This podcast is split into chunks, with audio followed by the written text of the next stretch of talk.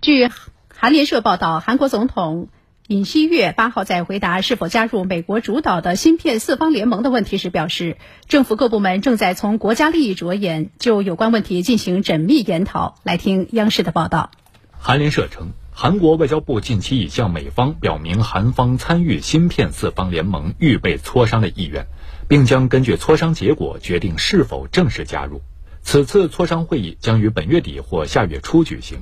就芯片四方联盟的具体议题等细节进行协调，预计韩国政府近期将同美方就会议日期和出席人员级别等具体事宜进行正式沟通。另据韩国《每日经济新闻》报道称，韩国政府方面七号表示，韩方将在预备磋商中向美方提出建立芯片四方联盟，要以参与国应尊重中国强调的一个中国原则和不提及对华出口限制为前提。芯片四方联盟是美国拜登政府今年三月向韩国、日本和中国台湾地区三方提议建立的芯片供应链协商机制。对于是否加入，韩国方面一直未给出定论。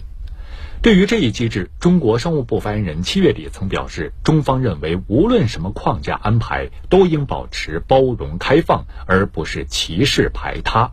都应促进全球产业链供应链稳定，而不是损害和割裂全球市场。